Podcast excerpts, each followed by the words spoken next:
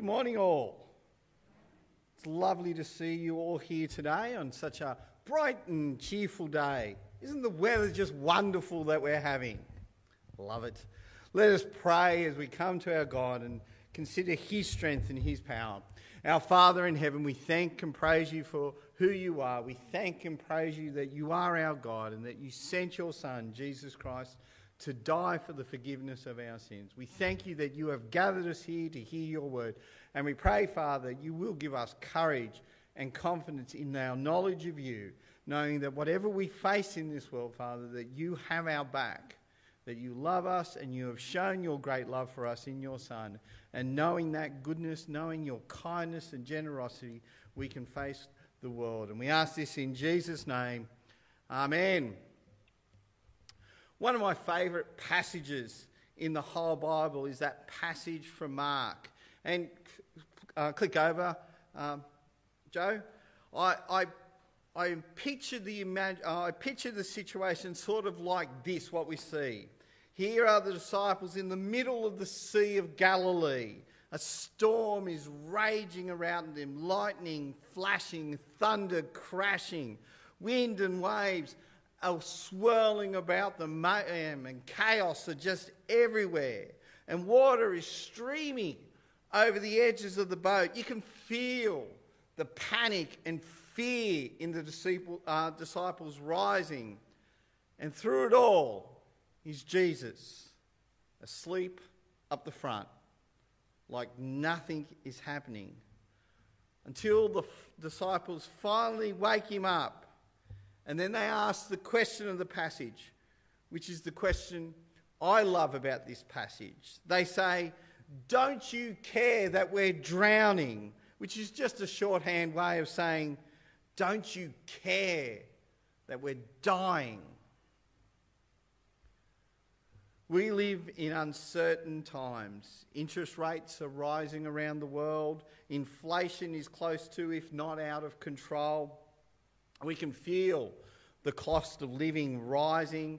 The world's institutions, they appear to be corrupt. Many governments are implementing policies that are making or seeming to make the problems worse in short term gains, looking for short term gains. People in Europe are being told that they're going to be without energy, enough energy to heat their homes this winter. Currencies are falling. And on top of that, we're being told that Russia is at the edge of using and deploying nuclear weapons if things get worse in the Ukraine.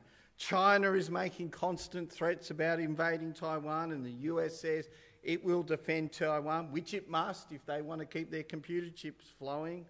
And all the more, all that is happening around the world stage, and even more. And at home in a Sydney, apparently the Panthers won the grand final last weekend, so the horses of the apocalypse must be on the horizon. Now, it's easy to look at all the negatives taking place around the globe at the moment and to be afraid. And in the face of what is going on, it is easy to be so fearful and that to ask God, like the disciples, God, don't you care?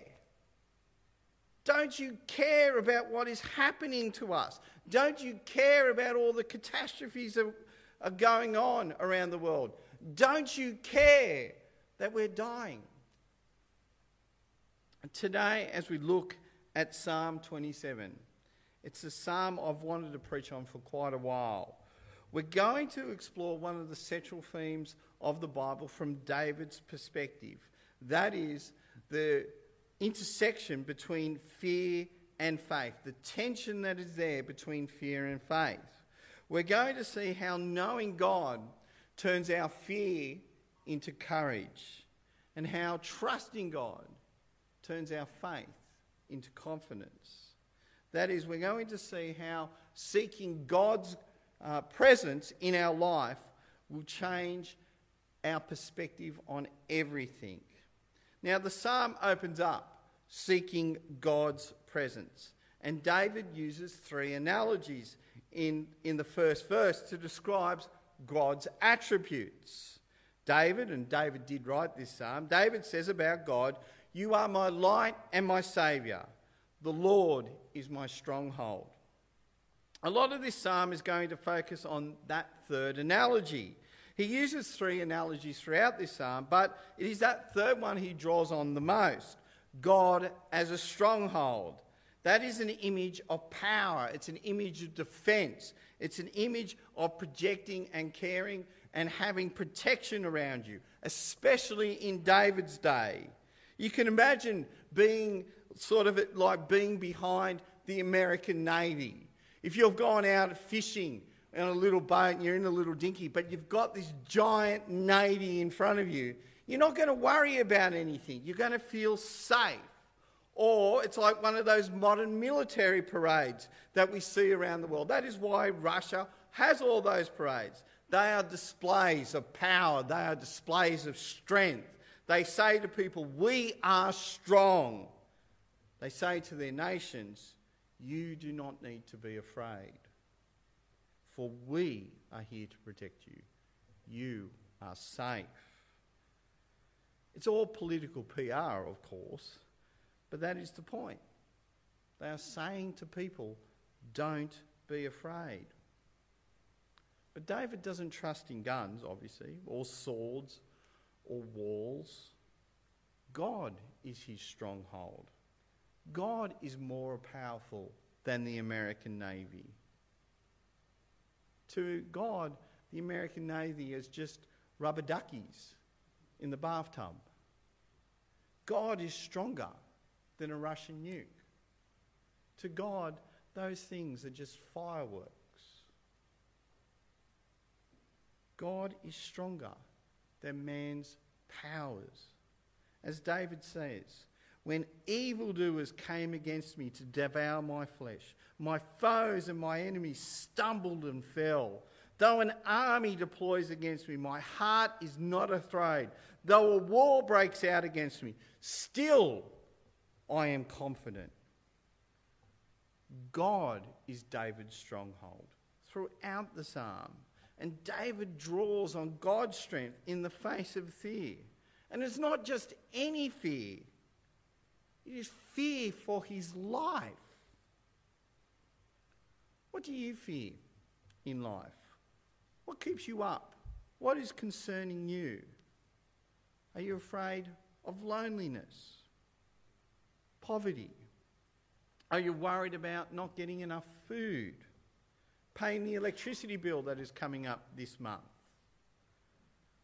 Are you afraid for a family relationship? whether it be children or your parents. There is no one in this room who will not be afraid of something. Fear is a normal part of the human experience. Sometimes we call it anxiety. It is that sick feeling in the pit of our stomach when we know something is about to happen that we don't want to. We all know it. We're when we're about to go through something or do something that really concerns us, we all know that feeling we get. It's the unknown, the uncertainty of the future, which creates feelings of fear in us. But David's fear isn't fear about a specific want or desire, he is afraid for his life. His enemies are warriors that want to kill him. Now, not many of our fears compare to that type of fear. Not many of our fears are straight up a fear of death. People wanted to take David's life. And in the face of that fear, David turns to God.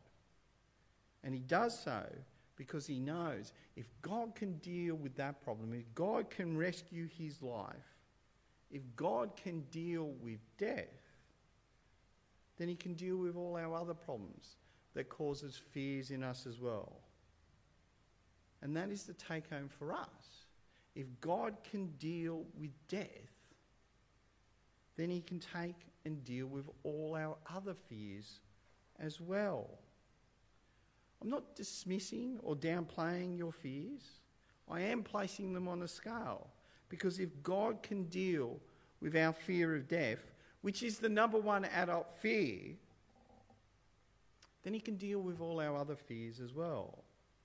And as Christians, we have plenty to fear in this world, plenty of good reasons to have fear.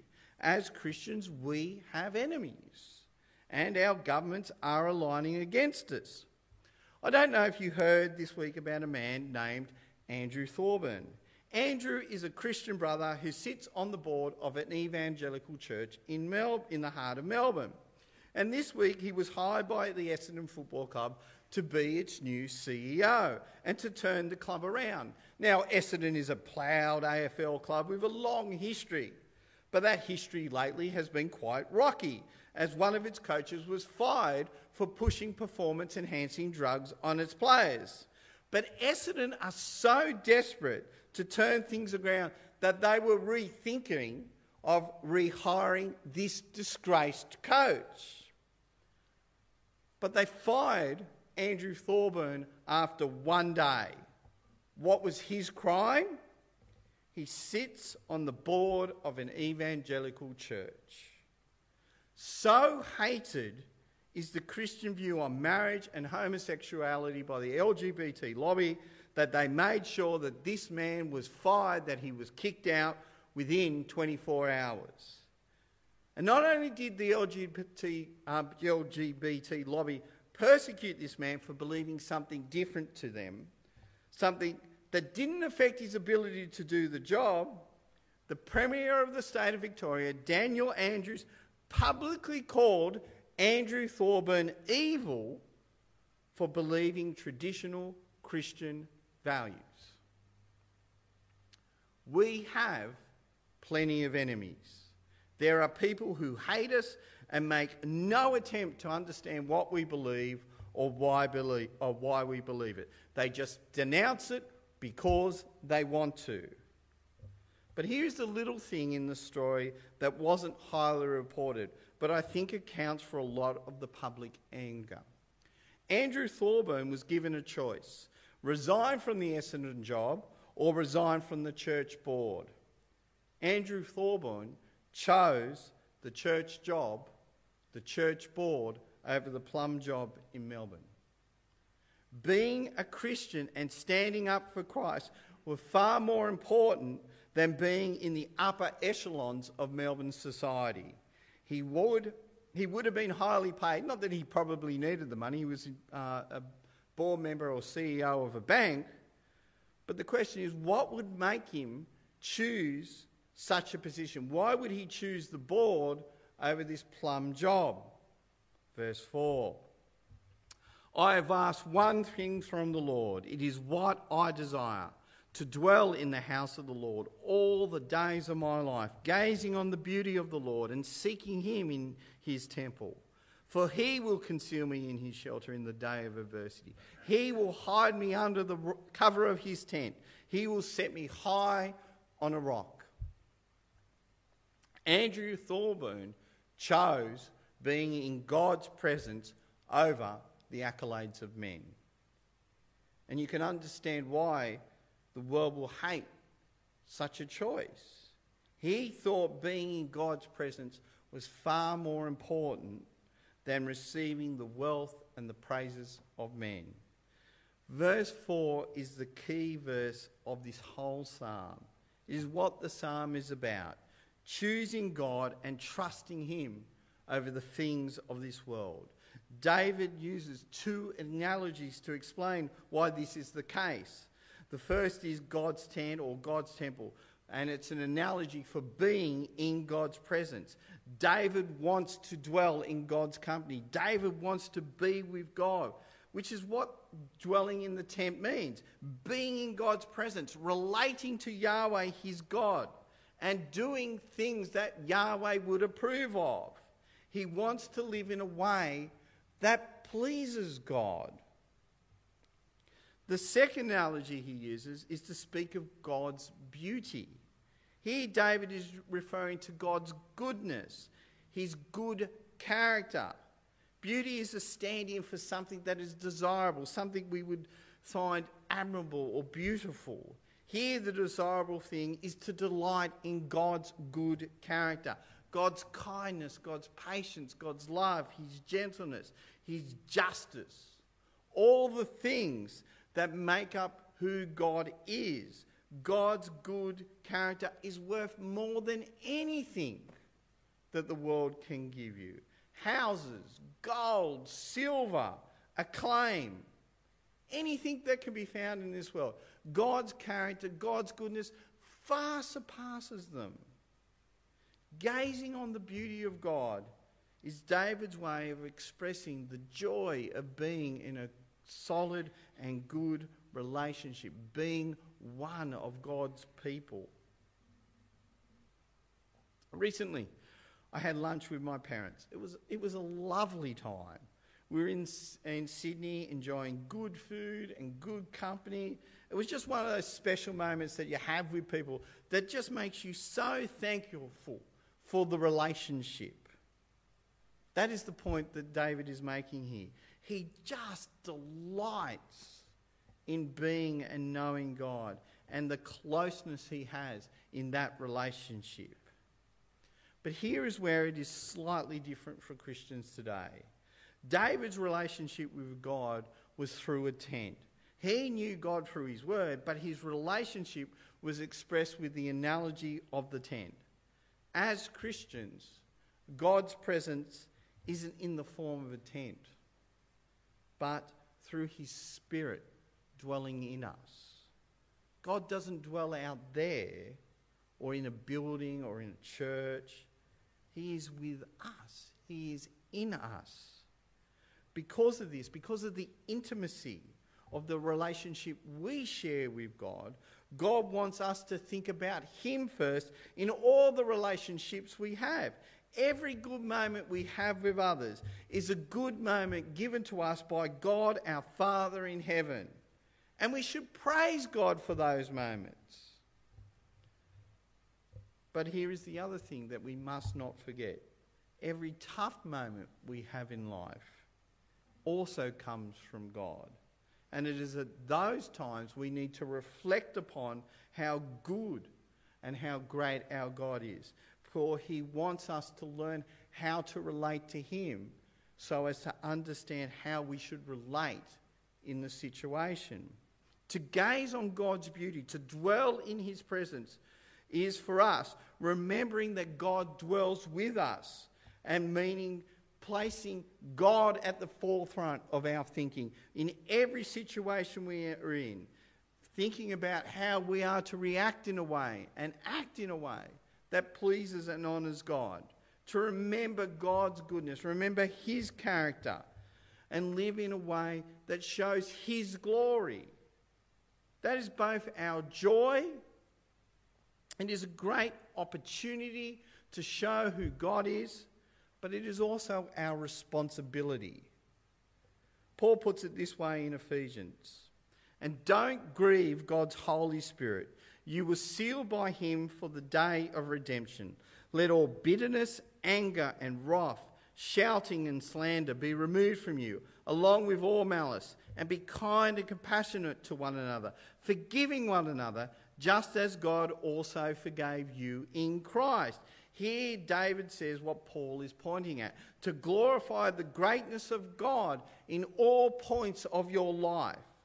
And the only way you are going to do that, the only way you are going to do that, is if you are trusting God's good character and trusting God's faithfulness.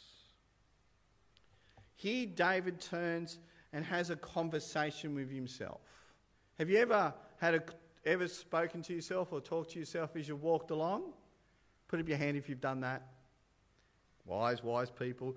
Good news, you're in good company because David does the same thing. In this next section, David really shows what it means for him to turn to God. He asks for God's grace and knows God's goodness as his own heart speaks to himself. What he is doing is fortifying himself in verses 7 and 8 about what he knows about God's goodness. And clearly, he has been in a distressed situation. So his own heart says to him, as he faces the situation, he resolves himself to seek God's face, to, receive, uh, to seek God's glory. David's first desire in the tough situation is to speak to God. And here he uses the analogy of God's face to describe what he has been talking about above. He wants to be in God's presence, which means he wants to relate to him. Now, that is David's first desire. His first instinct is to relate to God. Is that ours? We would all like to say, and should say, yes. But is it really? I don't know why this is exactly the case. Probably because I'm approaching 50 years of age. I've still got a couple of years left, so I'm holding on to them. But I've been reflecting on my own life a lot lately. And as I think over my own life, I think one of my biggest regrets, I would still say it's one of my biggest struggles, is my fear of what others think of me. It has stopped me giving so many things a go. Not so much a fear of failure, but a fear of what others might think or that they might think bad or not well of me. Even as a Christian, where I know what matters most is what God thinks and God's concerns when I'm struggling in an issue or with relation uh, or a relationship. My natural inclination is to protect what other people think of me. And this is why verse 8 is both an encouragement and a rebuke. It reminds me that my first inclination needs to be what does God think about this situation? But it also rebukes me when I don't. What this passage is pointing at is the question what would God have me do? Do you remember those bracelets uh, that used to be out the, with the acronym WWJD? What would Jesus do? I didn't really like those bracelets because I used to think, well, I'm not Jesus. Can you imagine what Jesus would do if someone with cancer came up to him? Well, Jesus would heal him. I've got nothing. I can't do that. But that really wasn't the point of those bracelets. The real question of the bracelets is to point to this question what would Jesus have me do in this situation? It is a reminder to think about God's desire for the person or the situation and to think about how do I please God here? What does God want me to do? How does God want me to react in this situation? What do I do? How do I do good for the person in front of me? Not how do I make this person in front of me feel good about me or the situation, but what does this person need to know about God for their genuine good? That's what it means for our hearts to seek God's face. Seeking God's face in a relationship or situation might mean saying and doing some things that people don't want to hear, and that can be hard. And it can come at great personal cost, a la Andrew Thorburn above. And the only way you are going to make that sacrifice is by knowing God's goodness. And here is the importance of the gospel.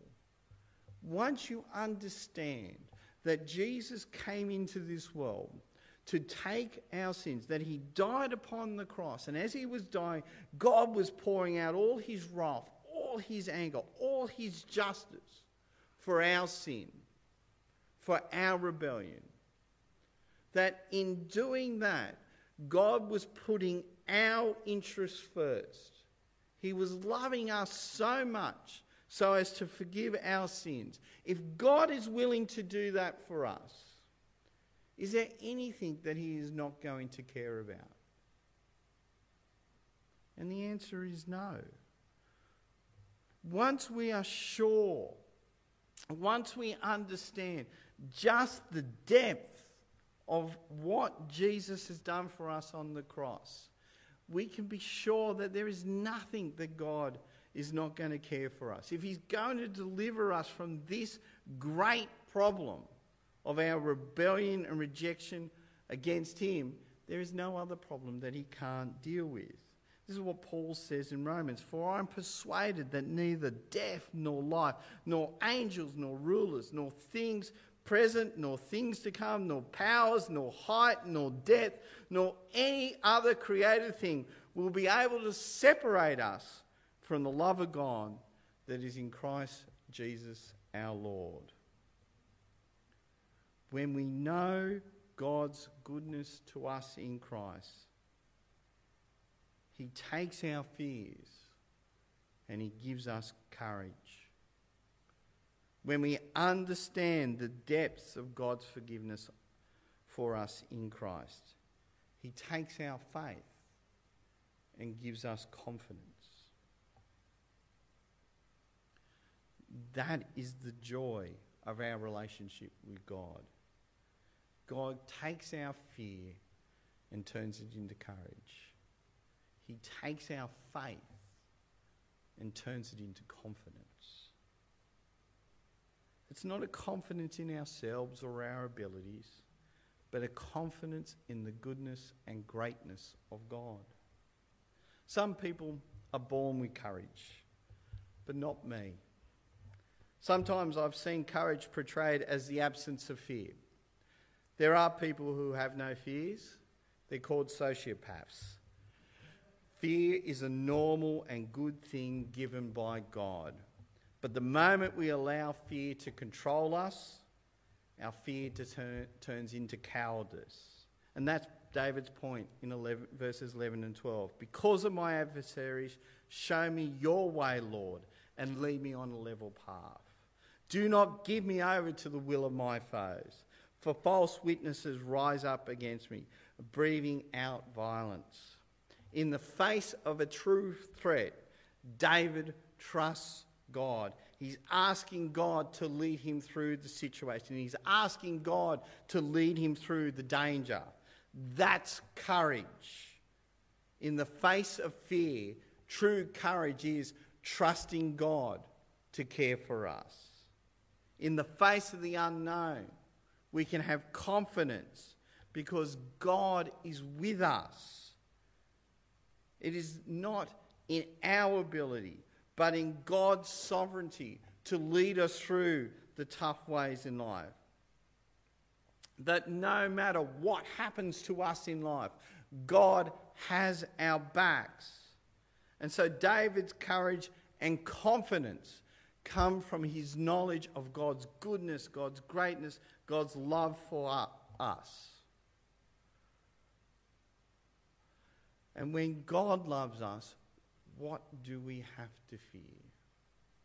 What possible place that God can't lead us through, that we can't have confidence in Him? God is good. Now, I hear that statement used so many times, and I often don't like the way people use it. Christian tends, Christians tend to use that phrase, God is good, when things go well for them.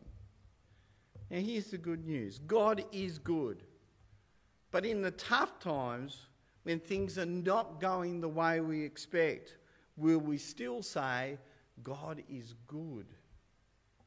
God is good both in the good times and in the bad times. And it's when we know this about God, when we understand this about God, that God's goodness is always the case, no matter the situation, where we are, what is happening. When we apply God's goodness to that situation in our lives, then our fears are turned into courage and our faith is turned into confidence. That's why I find this psalm of such great encouragement. It is also a bit of a rebuke, but it reminds me to reflect on God's good character in every and any situation, to reflect upon the great things that He has done, and to remember that God's forgiveness, God's love for us in Jesus is greater than anything that any man can ever do to us. And if that is the case, we can say with David, as he says at the psalm, I am certain that I will see the Lord's goodness in the land of the living. Wait for the Lord. Be strong and let your heart be courageous. Wait for the Lord. That is the conclusion. if you know God's goodness, be strong, be courageous, be confident, even in the toughest of times, because God has your back. And His good character, His good nature, it never changes. And He will always be there for us. Let's pray. Our Father in heaven, we thank and praise you for who you are. We thank and praise you for your good character and your kindness to us in Christ Jesus. We thank you that you are a good God and that your goodness never changes, even when we feel we are going through tough times. Be with us and, like David, lead us through those tough and strenuous times. Turn our fears into courage and our faith into confidence, knowing of your goodness to us in Christ Jesus. We ask these things in his name. Amen.